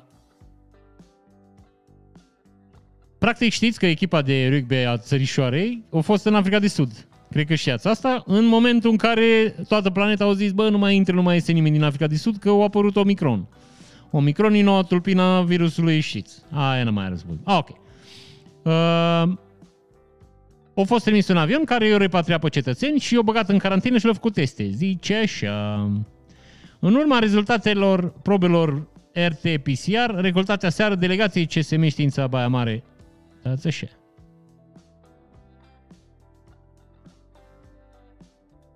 În fine. Un judecător din cadrul echipei de rugby a fost confirmat pozitiv cu virusul SARS-CoV-2. Jucătorul testat pozitiv este talonerul Ovidiu Cojocaru. Nu are importanță. Judecătorul este... Jucător, doamne ferește, mă, judecătorul zic asta. Jucătorul este internat în Spitalul Județean de Urgență din Baia Mare, nu reclamă probleme de sănătate, dar este ținut. Omul e vaccinat, ca să știți despre ce Deci, practic, dacă ei să înceapă o o nouă pandemie și să murim cu toții, noi aici în Baia Mare am început-o, vreau să știți asta. Deci noi suntem între primii care ne-am ocupat de problema asta. Și tot aici din zonă, instanța a decis 17 ani de pușcărie pentru tânărul prins în Baia Mare cu un cap de tir furat. Nu avea el cap de tir. Furase un cap de tir, asta au vrut să zică băieții. Furase o mașină. capul unui tir. N-avea el cap de tir. Așa, după urmărire ca în filme cu focuri de armă pe kilometri întregi. 10 de kilometri dacă mă întrebați. Păi, băiatul a furat tirul din Sighet. Am nu să știe ce au fost, s-au întâmplat lucrurile astea. Unii zic că omul nu-și primise salarul de la patronul lui de pe câteva luni și era o sumă mai mare, s-a enervat și a luat tirul, l-a anunțat poliția, poliția și l-a urmărit până în Baia Mare și știți unde l-a prins? Fix aici lângă noi, la un kilometru. Ce e un kilometru? La 5, la 100 de metri. La sensul girator de aici la noi. Că eu veneam acasă și era un tir pierdut, în, picat în șanț, 73 de polițiști, 400 de mașini și ce să... Ah, ok. Bun. Uh, pe lângă că face 16 ani, o lună, 395 de zile, nu știu ce e asta. Deci cred că așa se dau acum în justiție pedepsele. 16 ani, o lună, 395 de zile cum se arată în hotărârea Tribunalului Maramureș, o să trebuie să plătească și 100 de mii de lei cheltuieli de reparații după ce a lovit o auto specială mar- marca Dacia Duster. Aruncând-o efectiv în câmp. Efectiv. Bun, primăria Arad a economisit ca atâta despre știrea cu băiatul cu tirul. Prins cu un cap de tir. Prins cu un cap de tir. Ah, ok. Uh, da, și eu m-am gândit la același lucru. Deșteptarea. Primăria Arad a economisit două tone de carburant într-o lună după ce a montat GPS pe toate mașinile instituției. Eu, acum, pentru mine, mirarea e că instituțiile bugetare nu au GPS pe mașini. Pentru mine asta e cea mai mare mirare, adică nu era până acum obligatoriu să aibă. N-ar fi fost normal să existe o justificare cu cum să cheltuiește benzina în mașinile bugetarilor, mașinile instituțiilor publice. Nu, nu așa ar fi fost frumos? Măcar așa, de ochii lumii, nu zic să se întâmple de adevărat, dar N-ar fi fost drăguț să fie deja GPS? Și ca să, vă înțe- să înțelegeți despre ce vorbim aici, deci într-o lună 2000 de litri diferență. Bă, 2000 de litri într-o lună. 83 de autovehicule. Deci, practic, fiecare mașină fura în jur de 200 litri de benzină. Pe lună. O dată pe lună. Să facem o faptă bună. Și mii de oameni au urcat la Sphinx în Bucegi, așteptând piramida energetică. Pe unii a coborât salvamontul. Deci, practic, ce se întâmplă aici? Băieții ăștia se duc la Sphinx într-o anumită zi, în 28 noiembrie, că atunci să apare piramida energetică. Pentru că un nebun, acum nu știu câte luni, acum câțiva ani, arătase că uh, să formează o piramidă energetică la Sphinx care de fapt era pur și simplu o rază de soare care dădea într-un vârf de munte și să făcea o rază triunghiulară acolo, știi? O umbră pe un părete. Dar au fost numită piramida energetică și mii de oameni au, au urcat pe muntele să vadă piramida energetică, care piramida nu există. Deci, eventual, să vede o rază de soare dacă e senin. Da? Ați înțeles? Și uh, mulți dintre ei nu mai putut coborâ. Și o chema salvamontul. Eu iarăși vă zic, eu, eu sunt de acord, eu înțeleg, oamenii trebuie să salveze alți oameni, asta e menirea lor. Bă, dar trebuie să le dea amendă. Bă, dacă sunt nebuni, adică dacă sunteți nebuni și mergeți pe munte, să vedeți piramida energetică și nu vă, nu știu cum zic, nu vă echipați cum trebuie și nu vă pregătiți cum trebuie pentru munte. Bă, ar trebui să existe o amenduță. Ar trebui să, să măcar să plătiți cheltuielile oamenilor respectivi. Bă, salariile lor sau benzina pe care o cheltuie pentru voi. Adică așa mi s-ar părea normal mie. Bun, repet, într-o țară normală asta, nu peste tot. Bun, și mai avem știrile internaționale în viteză. Șoferii de camion din UE nu vor să lucreze în Marea Britanie. Uh, un șofer român zice că a primit până acum 5-6 oferte. Uh, știți că vorbisem despre asta. Uh, Marea Britanie pusese la bătaie 5.000 de vize uh, temporare de 6 luni ca să convingă șoferii uh, din Uniunea Europeană să meargă înapoi la muncă. Uh, Ce e foarte interesant e că se ia interviu unui șofer de camion din Marea Britanie și el zice că lucrează 60-70 de ore pe săptămână și condițiile sunt la fel de rele ca acum 20 de ani. În schimb, salariile sunt mult mai mici pentru că au scăzut din cauza forței de muncă ieftină din Europa de Est.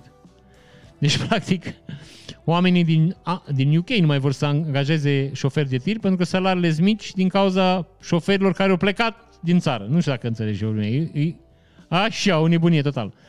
În fine, românii, românul respectiv la care se ia interviu zice că el nu are niciun motiv să întoarcă Marea Britanie din cauza că acolo sunt foarte proaste condițiile de muncă. Nu neapărat asta, dar iarăși vă zic, 5-6 luni să te duci să lucrezi pe niște bani mai puțin decât în Europa, mai ales în Anglia, unde acum oamenii care prestează munci de genul ăsta sunt destul de prost văzuți, că na, de-aia a ieșit uh, Anglia din Uniunea Europeană, mi se pare destul de complicat. Așa că, așa, repet, lucru pe care l-am spus și acum un an de zile când a apărut discuția asta prima oară, nu cred că englezii o să reușească vreodată să suplimenteze, să compenseze lipsa de șoferi. Nu, nu cred. Că n-au cum. Pur și simplu n-au cum. În primul rând, pentru că, vă repet, condițiile în UK acum sunt absolut groaznice. Povestește băiatul ăsta că el în Italia are parcare gratuită, are uh, duș, are restaurant la preț decent, are cam tot ce își poate dori un șofer de tir. Plus că lucrează, cred că mai puține ore. Dar așa e în toată Europa. Asta, asta e uh, viitorul acum. Pentru Anglia, zic. Un electrician din Rusia a aruncat în aer liftul clădirii în care locuia pentru că vrea să-și omoare un vecin. pentru a-și duce planul la îndeplinire, bărbatul a folosit un dispozitiv explozibil improvizat. Anchetatorii spun că electricianul s-a aflat de multă vreme în conflict cu vecinul său, dar a recurs la acest gest după ce victima a început să-l deranjeze cu zgomotul făcut în timpul renovării locuinței. Explozia puternică a, fost, a avut loc în data de 30 noiembrie. Vă dau spoiler aici, omul nu a murit, deci practic a explodat liftul, liftul a căzut, da? Omul a fost rănit, dar în timpul căderii la lift s-a activat uh, frâna de urgență și omul s-a ales și cu picioarele rupte. deci dacă e să mă întrebați pe mine, a fost mai rău lovit de lift decât de explozia bombei. Da, nu știu, nu cred că o să pățească nimic, adică cred că în Rusia așa ceva e normal. Da, nu, nu cred că îi face ceva, nu? Poate îl mustrează sau îi dă arez la domiciliu. Germania, peste 2500 de certificate false de vaccinare descoperite în 11 din cele 16 landuri ale țării. Se vând cu 200 de euro bucata pe Telegram. Nu, no, mă, frer. Țara cinstei și a onoare și a uh, lipsei hoților. Iată că se întâmplă. Veltam Zomtang mai, arafla, mai arată că deși inițial comerțul cu certificate false a fost raportat pe canale închise Telegram, acum pot fi găsite anunțuri publicitare pe Instagram.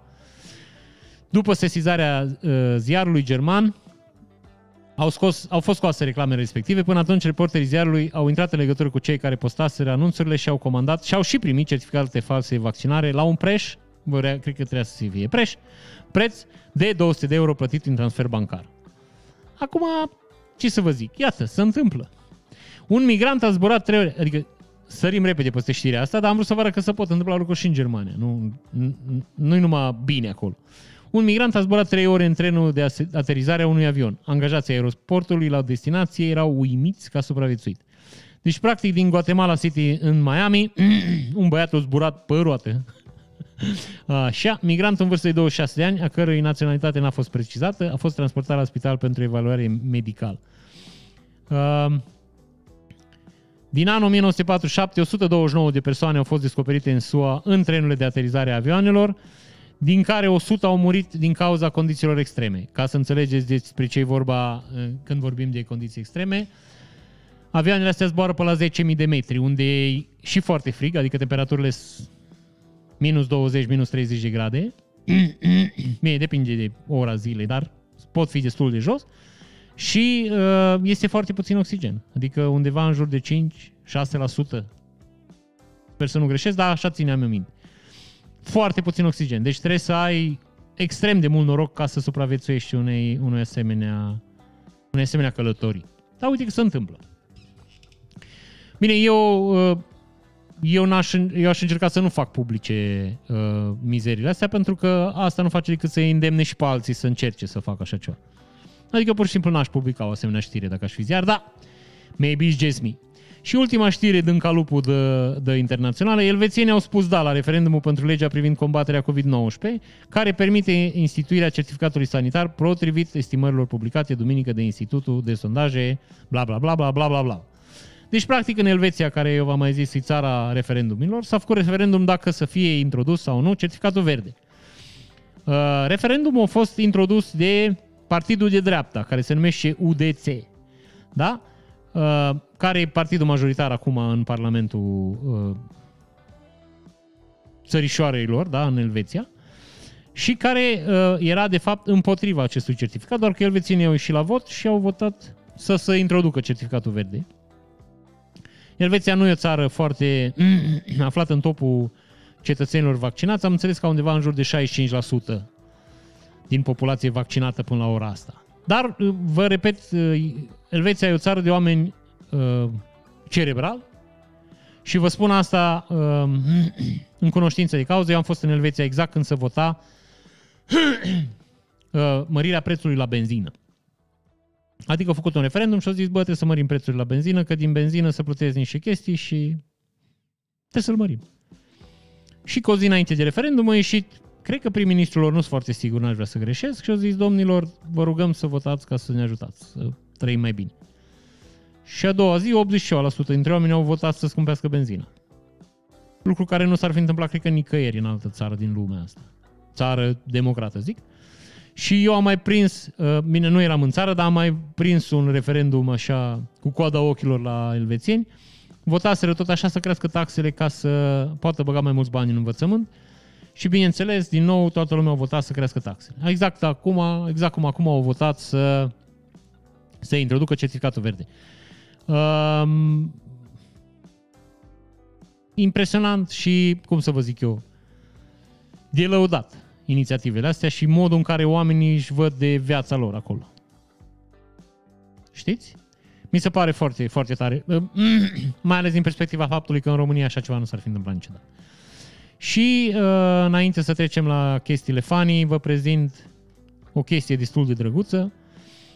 Uh, e un pom de Crăciun făcut la Palatul Copiilor sau de Palatul Copiilor, nu știm, din sticluțe de vaccin Pfizer. Mi se pare foarte faină ideea, mi se pare foarte faină realizarea, dacă e să mă întrebați pe mine. E o poză așa care cumva te pune pe gânduri. E bine că se întâmplă așa ceva în țărișoară. Mă bucur. Bun, să trecem la nu așa, știrile fanii din, din lume. Vă dau repede că nu avem timp de stat. Uh, un băiat și-a făcut un tatuaj în inci pe picior ca să poată arăta cât de mari peștii pe care îi prinde. Mi se pare o idee foarte bună, mai ales domnul, domnul Ciobi, prietenul nostru.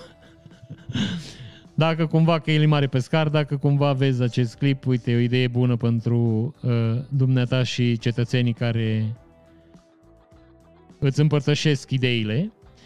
Așa, domnul Bill Gates publică un post și zice mi-au plăcut, într-adevăr, acest, să citesc, mi-a făcut plăcere să citesc aceste cinci cărți în acest an și mă gândesc că și tu vei face același lucru, la care românii răspund. Satana, piei, du-te la naiba să te ia de urâtul lumii, să fie al dracu cu fața ta cine, câine spurcat. Asta toată viața se ocupă de medicamente pentru decimarea populației globale, are excroc o grămadă de procese, dar niciun judecător nu se ocupă serios de el. Să te duci la dracu. Îți mai multe comentarii, nu o să stau să le citesc, dacă aveți chef, căutați-le pe net, mi se pare absolut drăguț. Asta e țărișoara în care trăim ăștia oamenii cu care de film nu avem ce să facem. Uh, în munții Nepalului există o specie de albine care produce o miere halucinogenă. Așa, și o fac uh, culegând polenul dintr-un redodendron. Rododendron. Așa, care crește în uh, zona muntoasă. Zona muntoasă din Nepal, adică au, au și câmpie, că nu, nu, eu nu stare la geografie să zic. Așa, oamenii folosesc uh, această miere în scopuri recreaționale, medicinale și pentru uh, armată. Uh, doze mici pot cauza uh, euforie sau uh, lightheadedness, nu știu ce e asta cap mai ușor, cum ar veni, în timp ce doze mai mari pot provoca halucinații și în cazuri rare moartea. Așa, această miere este colectată și vândută chiar și în ziua de azi, deși este ilegală în multe țări. Bă, eu zic că e foarte bine să se întâmplă lucrurile astea. Uh, mai ales mă gândesc că trebuie să fie o bucurie pentru băieții ăștia care au de dat examenul la școală de șoferi, știi? Bun, vă arăt o idee faină acum cât vine Crăciunul și trebuie să vă împodobiți pomul. un băiat a cumpărat un pom de Crăciun, l-a tăiat, o băgat jumate în casă și o pus jumate pe acoperiș, l-a împodobit pe amândouă ca și cum ar fi avut pomul trecut prin acoperiș. Foarte faină ideea, foarte faină, foarte faină ideea. Interesantă așa, creativă. V-am mai zis, bă, omenirea asta nu încetează a ne uimi. Bun, uh, pe repede înainte vă prezint trei domnișoare care pleacă Hei, teacher! Care pleacă în oraș să se distrează și ei fetele, ca așa în tenis. Dați așa să, că e foarte complicat aici. Now watch this. Yes, fetele îmbrăcate în alb, așa, tatara, tara, și trece mașina de dezăpăzire.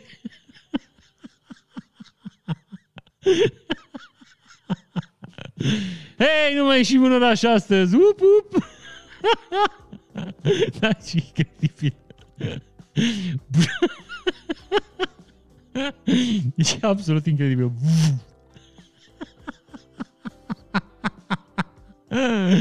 Hai mă, mică, nu mai ieșim, bă, eu n-am chef, uite cum arată asta de verzi. Bun, mă, frera, așa? Să sărim mai departe.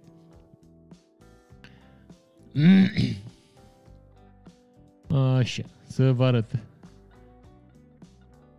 JVRT. Nu știu ce tot îmi pică internetul. E, v-am mai zis eu, internetul. Bun, uh, un copil i-a rugat pe părinți dacă îl lase să scrie pe ferestre Let it snow. Și bineînțeles că părinții l-au lăsat. Problema e că căsuța lui, deci veranda e așa, în două, în două unghiuri. Și a scris Let it snow. Și pe partea laterală a casei unde nu se vede leu, le, le, le, așa, să i scris cu litere mare și frumos pe geam, țiți now. țâțe, mă, mică, țâțe, asta zic. Așa.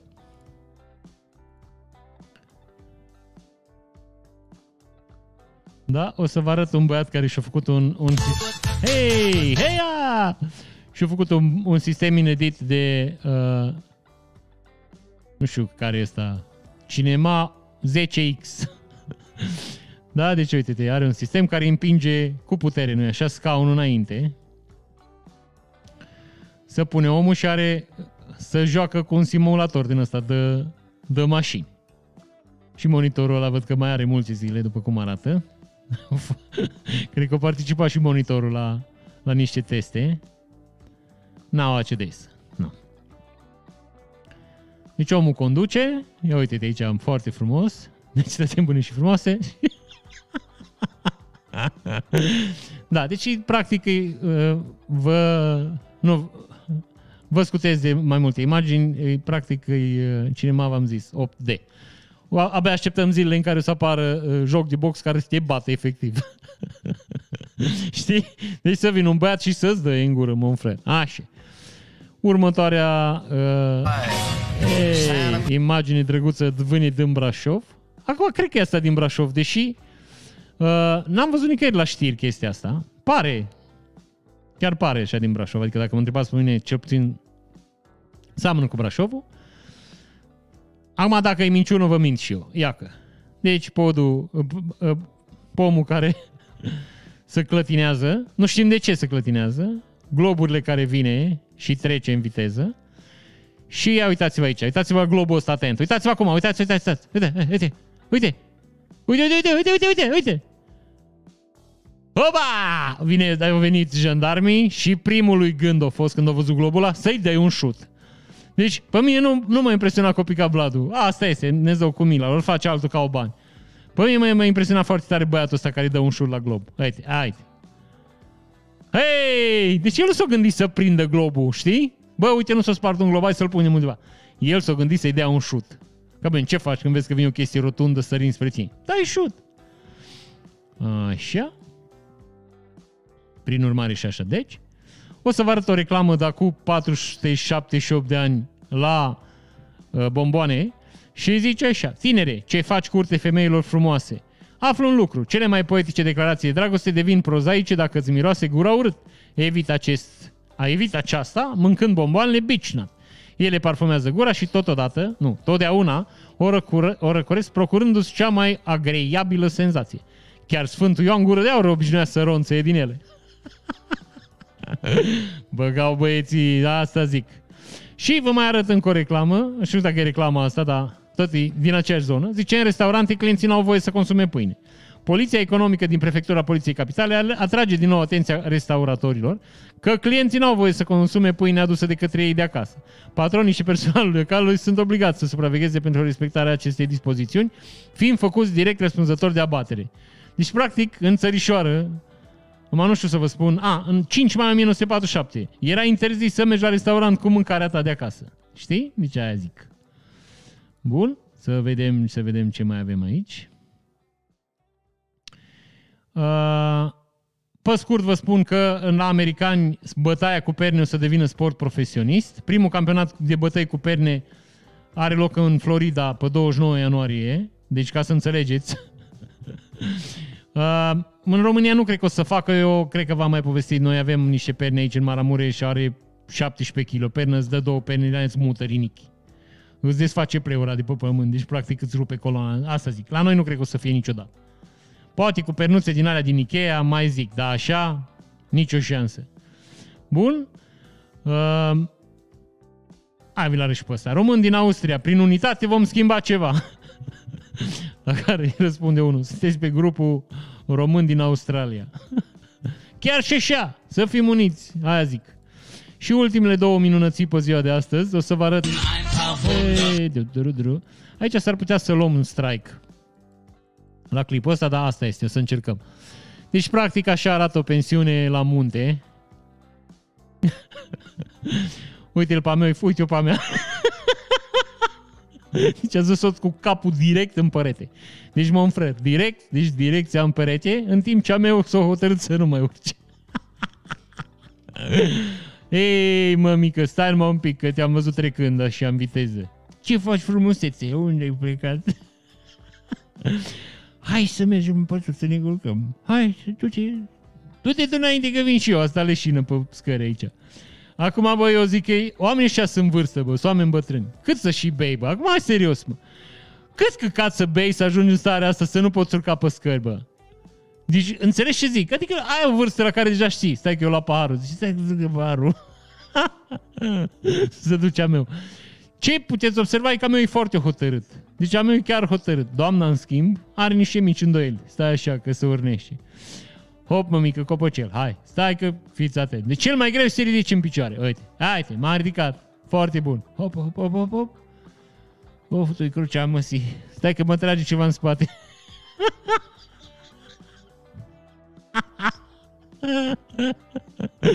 Deci, bă, repet, cât să bei, mă? Cât, cât să bei, mă, mică, să ajungi în starea asta? Nu mă zic, cât să bei? La ce vârstă? La... Ești bătrân, mă, deja, dă un căcat, mă. Abține-te, mă. Bea și tu, ca omul.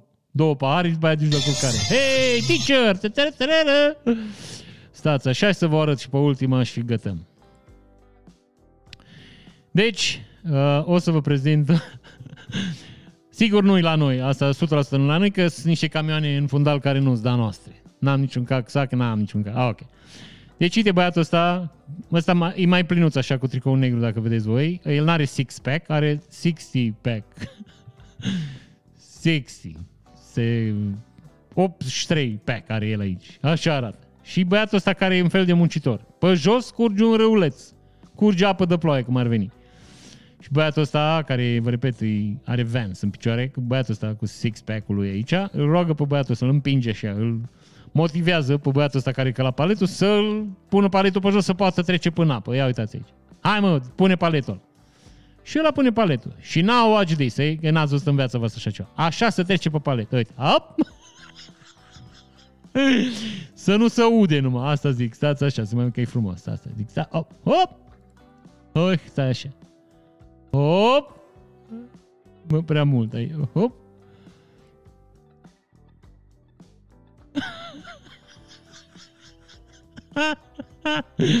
Deci foarte fain, plus că și paletul ăla e plin de ulei, după cum se poate vedea. Pe lângă că, deci, pe lângă că s-o dat, acum e și plin de ulei. Ei! Iată-ne, la sfârșitul acestei minunate emisiuni, uh, sper că Nicolașu v-a adus tot ce v-ați dorit. Dacă nu, mai este o șansă, e Moș Crăciun. Stă pe vine.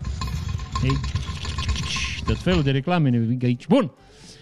Deci, repet, Moș Crăciun stă pe vine, mai aveți o șansă. Să nu, nu fiți supărați dacă nu au adus Nicolașul nimic, Moș Crăciun sunt sigur că o să facă eforturi să compenseze. V-am zâmbit, ne vedem joi la minunata noastră emisiune de live și o să vedem ce și cum. Uh, o să dispară așa dintr-o dată. Stă așa, să plecăm pe Că avem macarale aici, avem tot felul de slideri și de chestii. Și ție ție joci, bă. Și... And...